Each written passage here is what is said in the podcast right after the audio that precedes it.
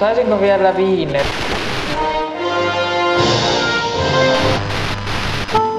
Eläkekomitea. Valvoo kanssasi.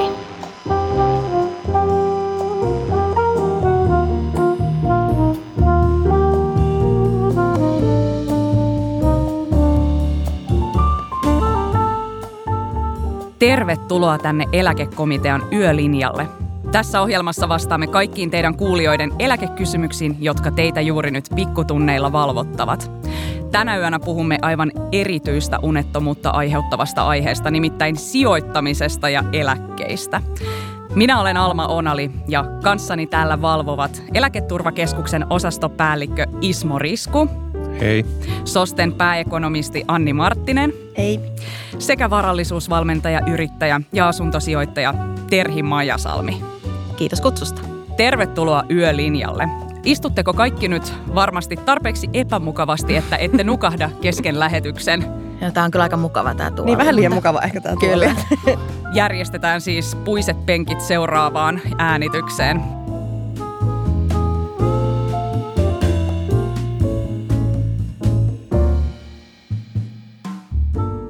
Hei, mä haluaisin aloittaa tämän meidän yöllisen seikkailun pienellä kartoituksella siitä, että miltä sijoitusympäristö nyt näyttää. Meillähän on ollut varsinainen sijoitusbuumi viime vuosien aikana ja vanha sanontahan kuuluu, että kun taksikuski antaa sijoitusvinkkejä, niin pörssiromahdus on lähellä.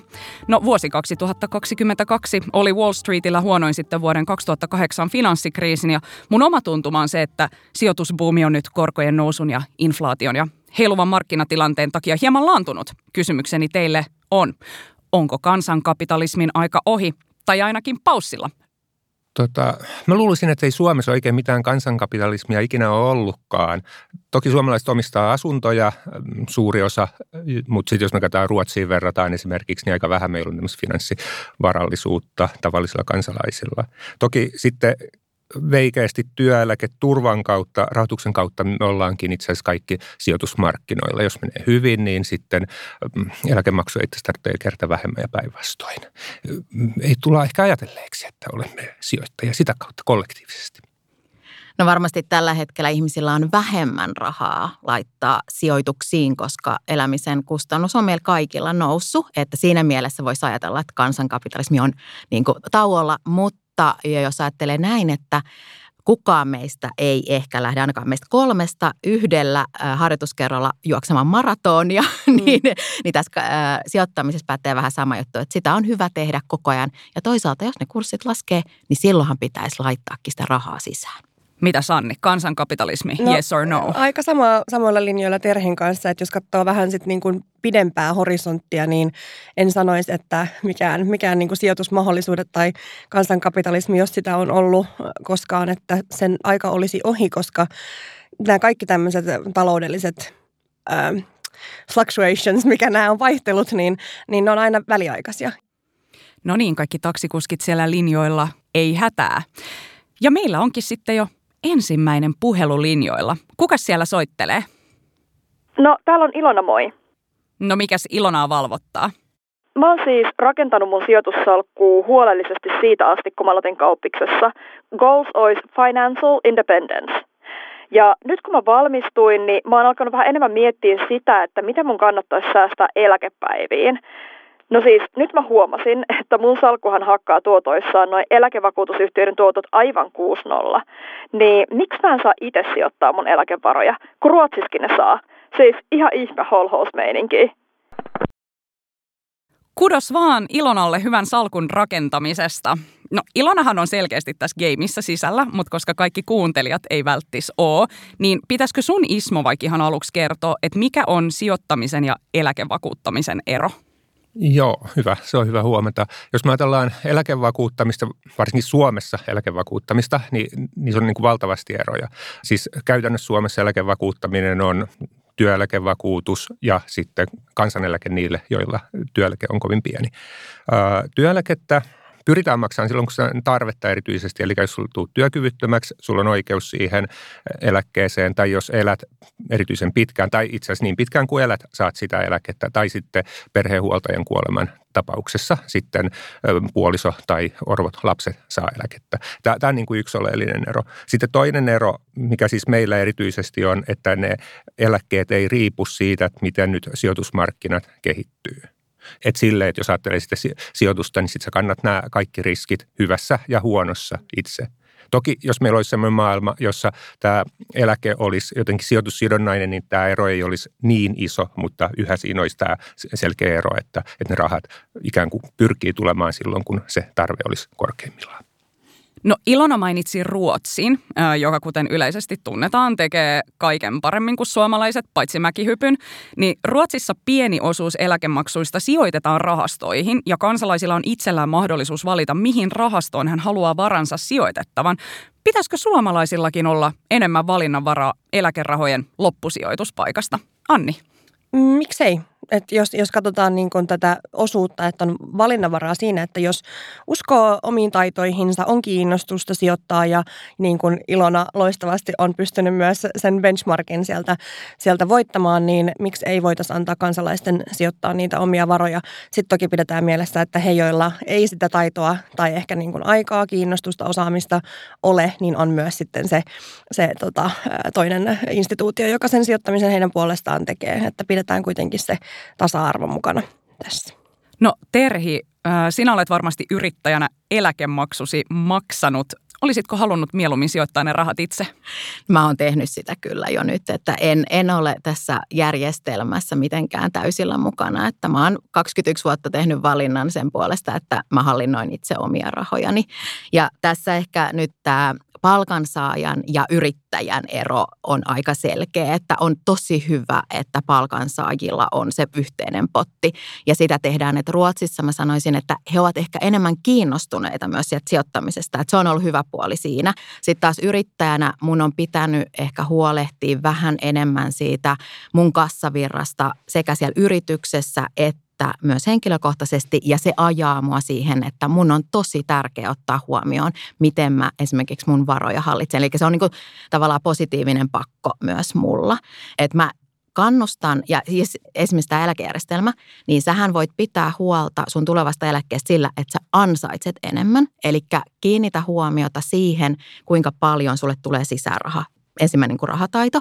Ja sehän antaa myös mahdollisuuden sulle sitten sijoittaa enemmän että vaikka siellä on se yhteinen järjestelmä, niin silti sulla on mahdollisuus tosi paljon itse vaikuttaa siihen. Anni. Mulla tuli mieleen tästä, että kun Terhi mainitsi, että jos ruotsalaiset on kiinnostuneita enemmän, niin siinä on just tavallaan takana se, että jotta me saataisiin suomalaisia kiinnostumaan enemmän, niin sitä rahataitoa nimenomaan pitää opettaa ja pitää saada nuorempia ja myöskin eri tuloluokista tulevia ihmisiä kiinnostumaan siitä, että se ei ole vaan sen eliitin ja sen, sen niin kuin rikkaimman yhden prosentin etuoikeus, vaan myös, vaan myös muiden. Ja mä näen sen ehdottomasti niin kuin riskin hajauttamisena, että mulla on puoliso myös yrittäjä, mulla on niin kuin yrittäjäpariskunta 21 vuotta, niin kyllähän tässä on sattunut ja tapahtunut ja myös niitä terveydellisiä juttuja, että ei me olla koko ajan niin kuin oltu missään niin kuin huipputikissä. Ja se tarkoittaa sitä, että sitä rahaa ei tule silloin sisään. Ja myös palkansaajalla voi tapahtua tämä, jolloin niin kuin tulee näitä luontaisia vaihteluja, myös ikäviä siihen tulovirtaan, niin se sijoittaminen antaa sitä riskin hajauttamista myös. Joo, just niin kuin tuossa Anni, Anni sanoi, että miksei voi tehdä semmoinen, että vakuutettu saisi sijoittaa jonkun osuuden, mutta se on niin kuin tärkeää huomata tämä mittaluokka, että esimerkiksi Ruotsissa se on 2,5 prosenttia mm. palkasta. Se ei sitten ihan hirveän paljon ole kuitenkaan ja varmaan Suomessa, jos meillä olisi halua, niin ei varmaan periaatteellisesti että ole, ettei olisi joku sama suuruusluokka. Mm. Mm. Mutta sitten samaan aikaan, kun ehkä, ehkä sitten soittaja ajatteli, että mulla menee yhteensä luokkaa 25 prosenttia palkasta, siis työnantajan oma maksu, niin se vaan ei käytännössä sit olisi mahdollista semmoista tehdä. Et, et, silloin vissi ero, että onko se 25 vai 2,5 prosenttia.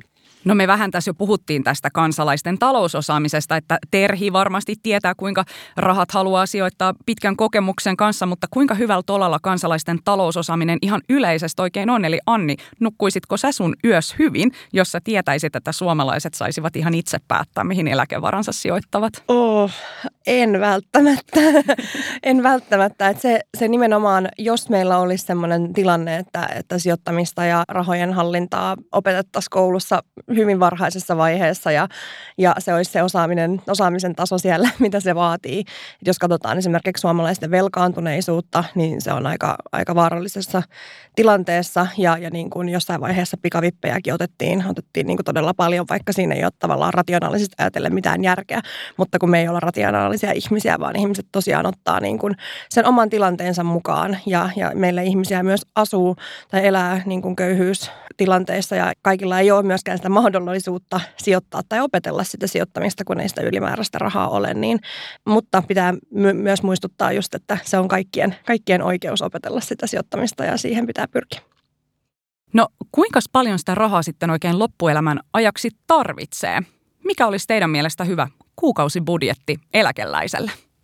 Kuka haluaa niin. aloittaa? niin, on varmaan henkilökohtaiset preferenssit aika kovasti Kyllä. pöydällä. Tota, mä voin aloittaa. mulla, ei koska, mulla ei ole koskaan ollut ongelmia sanoa tota, niin, tämmöisiä mielipiteitä.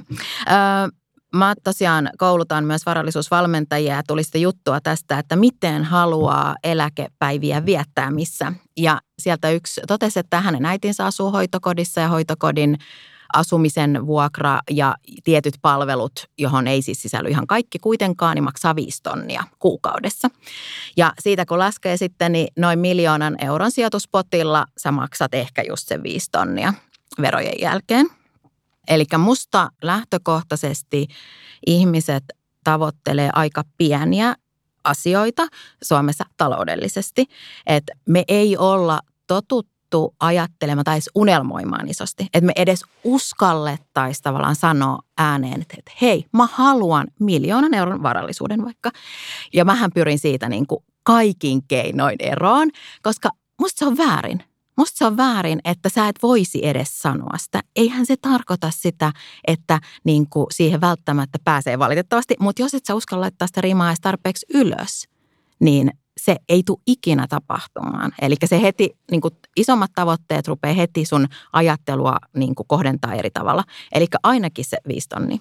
Annilla oli kommentti. Mä, siis mä järkytyin tästä viiden tonnin, siis tämä oli hoitokoti. Joo, joo onko tämä joku palatsi vai? Mä haluan tonne asumaan, niin, herra Jumala. Kyllä. Siinä on se asunnon vuokra. Niin, totta. Ja sitten kato ne palvelut. Että ei, Suomessa työllistäminen ei ole halpaa. Niin, eli siis jos haluat pitää vanhemmistasi niin todella hyvää huolta, niin mm, sekin, mm. sekin niin kannattaa. Mutta mun mielestä toi on, toi on tosi hyvää kelaa, että annetaan ihmisille mahdollisuus sanoa se ääneen, mitä haluaa. Ja myöskin se, että jos puhutaan, jos on jotain feministejä linjoilla, jotka ajattelee sitä, että mä, mä en voi haluta vaikka miljonääriksi, koska sit mä en voi niin kuin kannattaa tasa-arvoa. Ja sitten jotenkin joutuu sinne yhteen prosenttiin ja sitten sit sä et voi niin kuin kannattaa oikeudenmukaisuutta. Ja mä en niin kuin näe sitä ehkä niin, että, että sä voit haluta rikastua, koska me eletään siinä järjestelmässä, missä niin kuin raha on. Raha mahdollistaa vapauden, raha mahdollistaa asioita, jotka tekee hyvän elämän niin kauan, kun raha on se, joka ratkaisee, niin se on ok haluta sitä. No tässähän kansankapitalismi lähtee ihan uuteen kukoistukseen. Ismo. Tuota, tuosta Terhin noista suuruusluokista, siis jotain tuommoistahan ne on. Mä luulen, ja siis että ne on niin kuin isoja summia. Mä luulen itse asiassa viiden tonnin kuukausieläkkeen loppuelämäksi haluaa, niin se miljoona on aika vähän. Että pitäisi olla oikeastaan vähän enemmän. Tai sanotaan ehkä niin päin, että sitten se riski, että ne fyrkat ei vaan riitä, niin on aika iso. Että siis joko, että ne sijoitukset ei tuotakaan niin hyvin tai sitten satut elämään aika pitkälle, koska me on jotain laskeskeltu, että se menee, että, että noin tavallinen työeläke keskimäärin on vähän alle kaksi tonnia. Periaatteessa se vastaa tuommoista puolen miljoonan pot prosenttia. Mutta että sitten se on niinku ehkä se pointti, että ne on aika isoja summia joka tapauksessa. Se ei ole ihan siis semmoista näpräämistä. No niin, kiitos tästä ensimmäisestä keskustelusta ja kiitti hei vielä soitosta Ilona. Ää, vastauksena sun kysymykseen, että miksi sä et saa itse sijoittaa sun eläkevaroja, on se, että sä et vaan asu siellä Tukholmassa. Mä oon pahoillani. Mut hei, pörssit on messäkin Ilona jo nukkuu.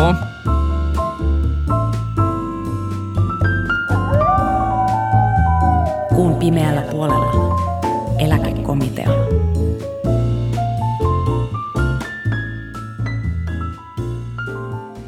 Ja hei, otetaanpa tähän väliin sitten tämän yön toinen puhelu. Kuka siellä linjalla odottelee? Pekka Helsingistä täällä, moi. No moikka Pekka, kysy ihmeessä. No siis yksi kaveri tuossa soitteli mulle, halusi vähän neuvoa, kun, kun se pelkää, että ei saa koskaan eläkettä, kun kukaan ei enää synnytä. Ei sitä alkoa mielessä. No mä vastasin, että ei hätää, niitä eläkevaroja sijoitetaan, mutta hänestä se ei kuulostanut yhtään hyvältä, kun on ollut näitä epävarmoja aikoja. Niin nyt mä täällä valvon ja mietin, että onko siellä mun kaverilla sittenkin aihetta huoleen. Kiitos. Kiitos Pekka. No hei, Pekkaa pelottaa ja jos viime vuoden lukuja katsoo, niin ehkä siihen on vähän aihettakin, koska vuonna 2022 Suomen työeläkesijoitukset tuottivat tappiota. Ja asiantuntijoiden mukaan kyse oli ihan maltillisista tappioista verrattuna maailmantilaan, mutta kyllä se vähän silti kuumottaa, koska meidän eläkemenot on tällä hetkellä suuremmat kuin ne pelkistä maksuista kerättävät tulot. Ja tätä erotusta katetaan nimenomaan näillä sijoitustuotoilla. Ja tämän huoltosuhdekatastrofin takia sijoitusten merkitys kasvaa vielä entisestään. Onko tämä sijoitustuottoihin nojaava eläkejärjestelmä kestävällä pohjalla, Ismo? No niin, nyt tuli kevyt kysymys. Tota, tässäkin on varmaan hyvä nyt lähteä ensin jotenkin suuruusluokista liikkeelle, että, että semmoinen ihan mustavalkoinen, että en saisi eläkettä lainkaan koskaan, tai silloin, niin, niin mun mielestä siihen ei ole mitään syytä pelkoa. Ellei tulisi tämmöinen dystopia, että, että tosiaan ei lapsia syntyisi yhtään, mikä on mielenkiintoinen ajatusleikki miettiä, että millainen se maailma olisi. Mutta mä en usko siihen, eikä, eikä tämä nyt semmoinen ole. Että semmoista on ihan vaikea ja mahdoton ajatella, mutta sitten se, etteikö olisi sitten näitä niin kuin merkittäviä epävarmuuksia, oikeastaan kolme syytä varmaan voisi ajatella on. Siis se, että meidän tämä väestörakenne on vaan menossa nyt että, niin kuin tosi aneemiseen suuntaan ja meillä on eläkeläisiä suhteessa työikäisiin entistä enemmän koko ajan.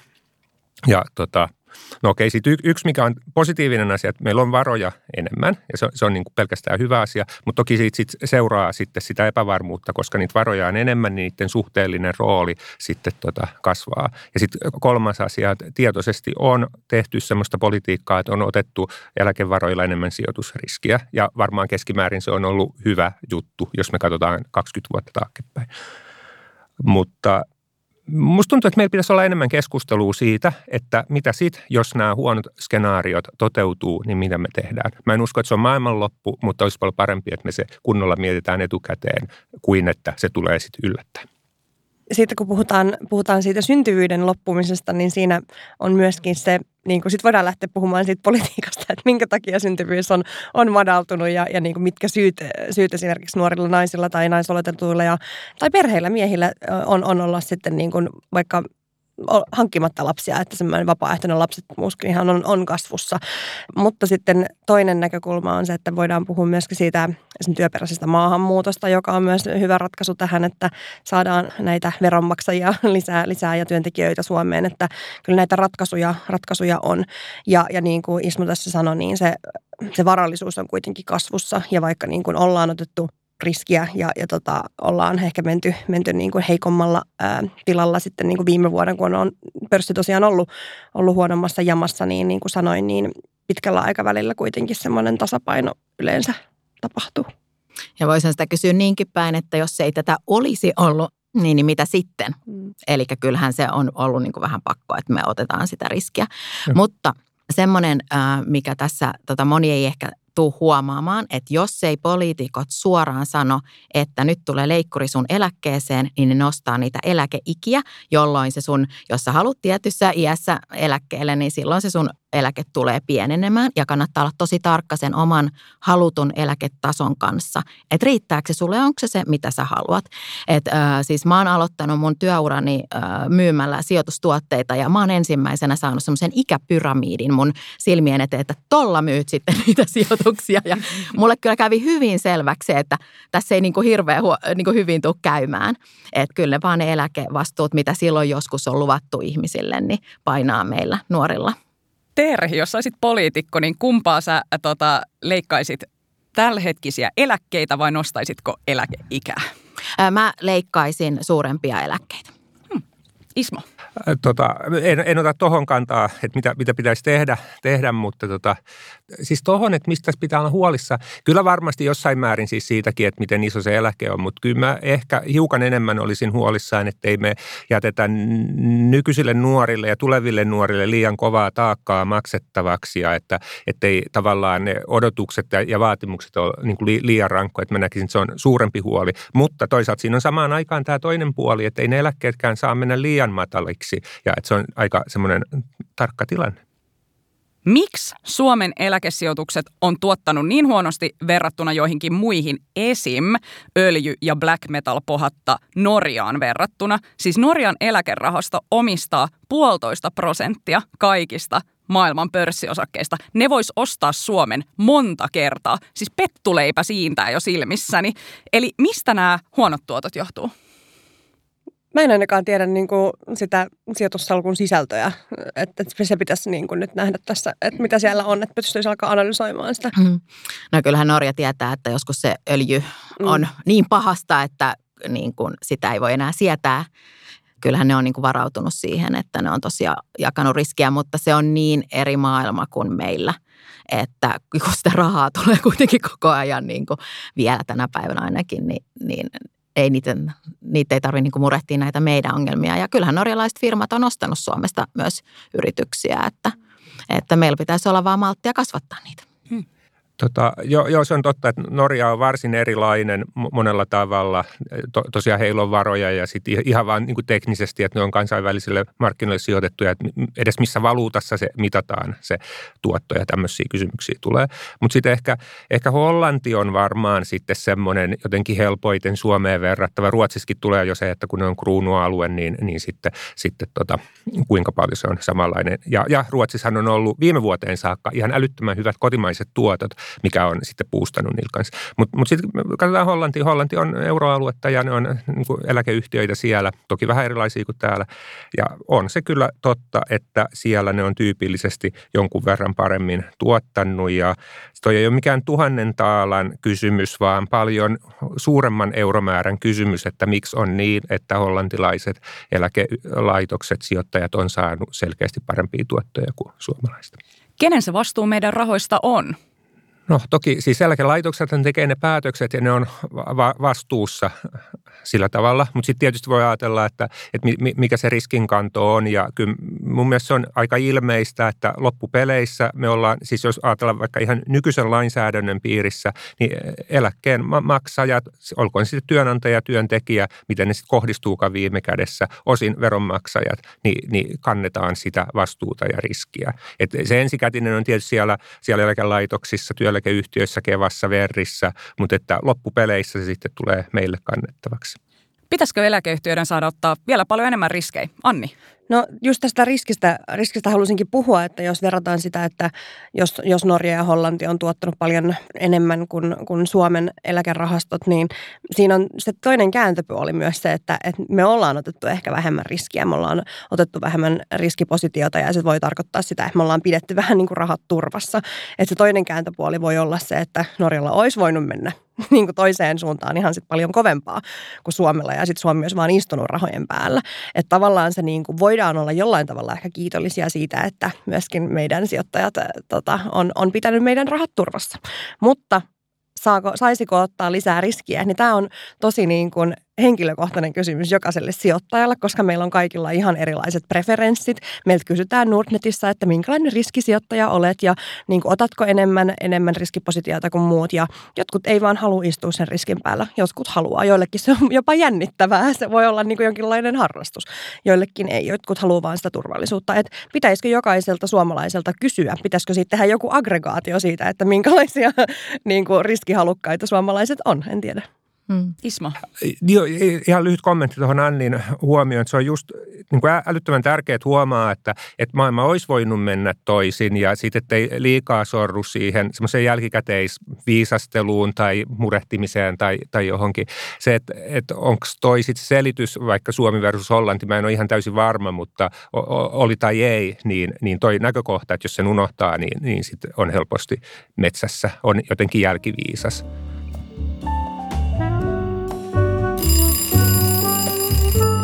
Eläkekomitea. Pysy vielä hetki hereillä.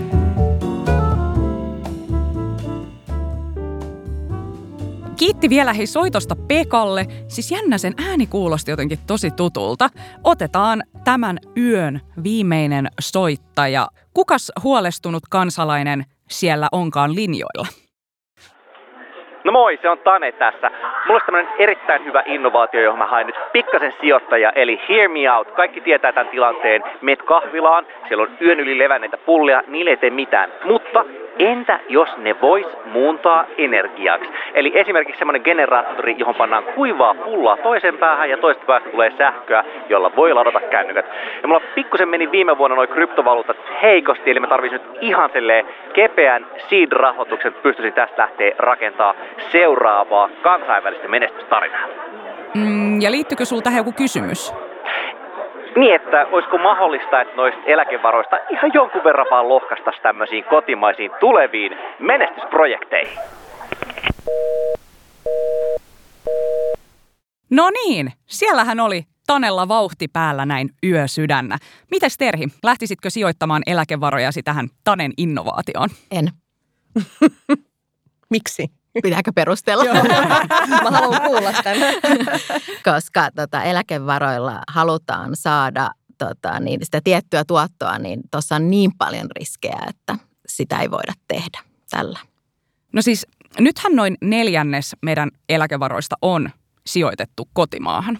Ja kysymys sitten kuuluu tietysti, että tällaiset Tanen kaltaisetkin innovaattorit varmaan miettii, että miksei Suomeen sijoiteta vielä enemmän – Joo, siis Suomeen sijoitettiin joskus menneisyydessä, jos mennään enemmän taakse historiaan, niin, niin lähemmäksi kaikki varat ja sitten se on tosiaan trendimäisesti vähentynyt se osuus, mitä Suomeen sijoitetaan.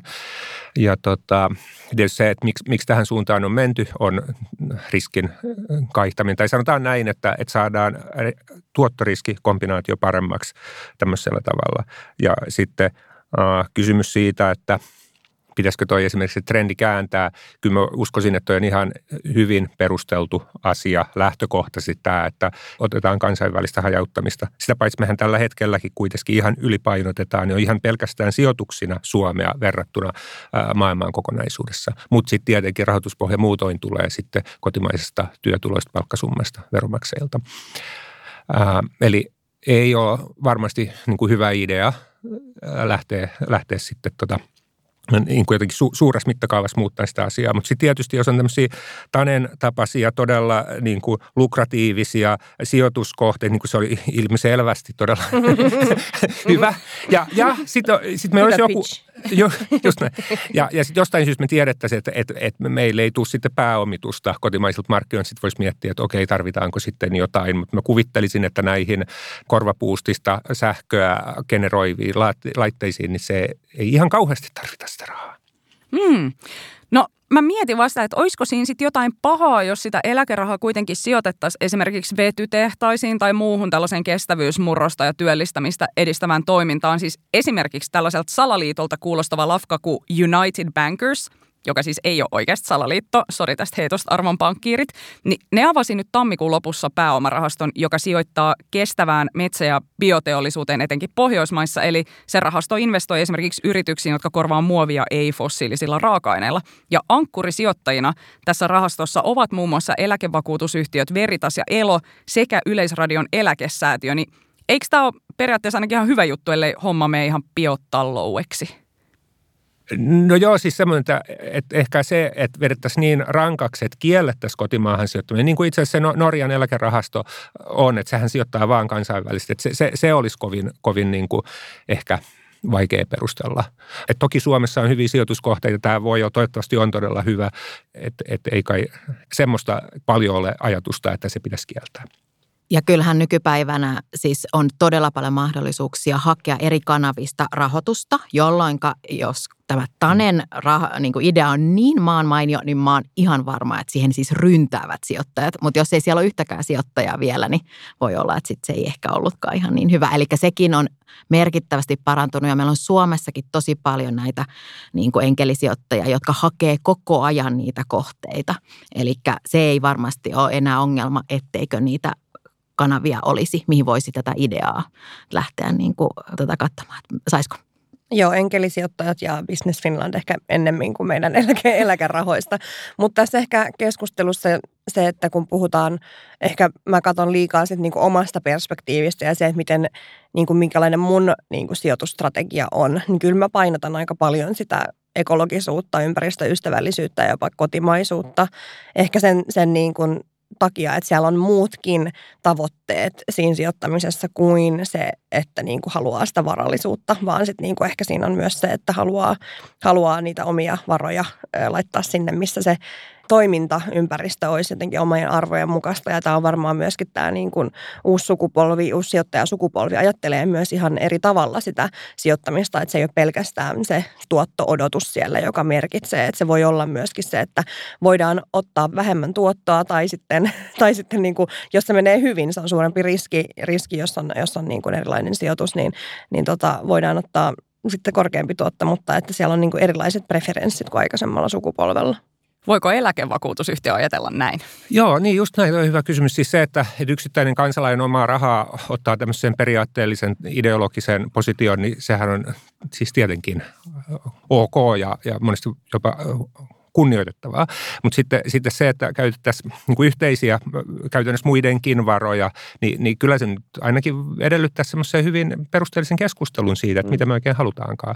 Ja, ja ei sitä hirveän paljon mun mielestä käyty. No sitten on tietysti tämmöiset käytännön jutut tästä ESG-jutusta, että missä määrin se on sitten jotain ihan aitoa oikeaa ja missä mm. määrin se on sitten jotain, jotain niin kuin todella... Mm, no, viherpesua itse asiassa jotain ihan muuta kuin mitä väitetään, mutta, mutta se on tietysti toinen asia. Ja kaikki liiketoiminnathan eivät lisää hyvää. Ja kaikista liiketoiminnaista tulee valitettavasti myös niitä negatiivisia asioita. Ja silloin on mun mielestä tässä, kun Anni sanoi, että pitää miettiä myös muita niitä seurauksia, että se ei ole pelkästään se tuotto – ja, ja kyllähän se, että kenelle ja mi, mihin sitä rahaa annetaan, antaa mahdollisuuden myös toimia ja tehdä jotain tiettyä asiaa. Eli se, että musta se ei pitäisi mitenkään olla itse asiassa erillinen edes keskustelun aihe, että voiko joku vaan tehdä jotakin, kun siitä saa hyvää tuottoa, vaan mitkä ne muut seuraukset sillä liiketoiminnalla on. Koska se on vähän sama, tämä muikkuisuus, lempilapsi, pikavipit – ei niistä bisneksistä ole hirveästi hyvää tullut niille asiakkaille, jos ne yrittää vaan saada ne enemmän ojan pohjalle. Mutta totta, kyllähän siitä on tullut verotuloja siis Suomeen. Ne yhtiöt maksaa tosi hyvin, mutta mikä se kokonaiskustannus Suomelle esimerkiksi on masentuneisuuden, päihdeongelmien, peliongelmaisten ja muiden perheitä ja lasten ja niin edespäin. Me ei edes tiedetä sitä. Mutta kyllä, verotuloja on tullut. No mut hei, eikö protektionismi on nyt kuitenkin pop, niin mitä vaaroja siinä olisi, jos esimerkiksi Arkadianmäellä saataisiin päättää enemmän siitä, että mihin eläkevarat sijoitetaan? No, toi protektionismi on pop, se kuulostaa jotenkin karulta. Tota, jos Arkadiamäellä saataisiin päättää, no sittenhän mä, mä en niin kuin lähtisi ehkä siihen, mä haluaisin saada suoraan semmoisen kansalaiskyselyn siitä, että mitä kansalaiset haluaa. Että se, se ei välttämättä, mä en ole ainakaan äänestänyt sen perusteella, että minkälainen riskihalukkuus mun, mun ehdokkaalla on, että se pitäisi myöskin niin kuin ottaa johonkin uudestaan vaikka näihin vaaleihin kysymykseen mukaan, jos, jos tota, niin kuin päättäjät saisi päättää. Että se voi niin kuin myöskin, sä voit, vaikka sä edustat jotain ideologiaa, niin sulla voi olla ihan erilainen sijoitustrategia strategia kuin mulla, että, että jos me niin kuin lähettäisiin siihen, että päättäjät saisi päättää enemmän siitä, niin sit siinä kyllä pitäisi olla niin kuin sitä, se olisi vähän, vähän sama, että, että niin kuin mä antaisin kaikkien suomalaisten sitten sijoittaa, että, että tota, kyllä mä haluan, että on sitä sijoitusosaamista myös mun eläkevaroilla. Jos mä palaisin vielä tähän Suomeen sijoittamiseen tai itse asiassa kotimaahan sijoittamiseen ylipäätään, niin siis se on meillä vähentynyt, tai siis ollaan entistä enemmän kansainvälisiä ollut. Mutta tämä samahan on myös muissa maissa – ja nyt sitten tavallaan jos me sanotaan, että se on jotenkin huono idea ollut, niin sitten me jotenkin tullaan väittäneeksi, että eri maissa systemaattisesti ihmiset on tehneet tämmöisiä päätöksiä, mitkä on itse typeriä ja huonoja. Mä en usko sitä ihan vaan, että, että ehkä siinä on ollut joku pointti. Että semmoinen niin kuin nöyryys pitäisi olla siinä, että jos menet väittämään, että suuret määrät ihmisiä toisistaan riippumattomasti olet tehneet jotain valintoja, niin sitten voi ajatella, että ehkä mun pelimerkit on tässä väärinpäin, eikä niillä suinkaan. Osaaminen kertyy vuosikymmenten aikana ja jos et sä esimerkiksi sijoita, sä et osaa sijoittaa.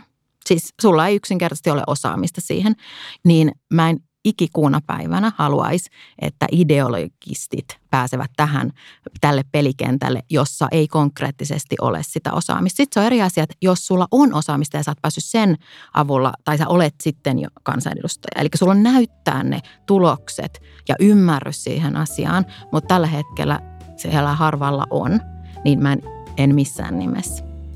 Hmm. Ja Hastane, se kuulostaa nyt siltä, että eläkekomitean yölinjalta ei pääomaa sun idealle tipu ja siihen liittyy liikaa riskejä ja liian kapeaa sijoitusprofiilia. Mutta hei, älä lopeta pizzailua, koska siis Suomihan tarvii ahkeria yrittäjiä. Eikö näin ole, arvon eläkekomitea? Kyllä, Kyllä näin. hei, kiitos, että kuuntelit eläkekomitean yölinjan. Kiitos meidän valveutuneille vieraille eli Ismo Riskulle – Kiitos ja hyvää ja turvallista yötä kaikille. Terhi Majasalmi. Kiitos, levollisia unia. Ja Anni Marttinen. Kiitos, kauniita unia. Ja kiitos tietysti kaikille teille soittajille. Kanssanne täällä valvoi Alma Onalia. Eläkekomitean muut istunnot löydät mieleisestäsi podcast-sovelluksesta sekä osoitteesta etk.fi. Sieltä ETKn sivuilta löytyy muuten muutakin unettomuuteen auttavaa lukemista sekä audiovisuaalista materiaalia. Eläkekomitean seuraavassa jaksossa käsitellään työuria. Siihen saakka puhelimet pois ja päätyynyyn.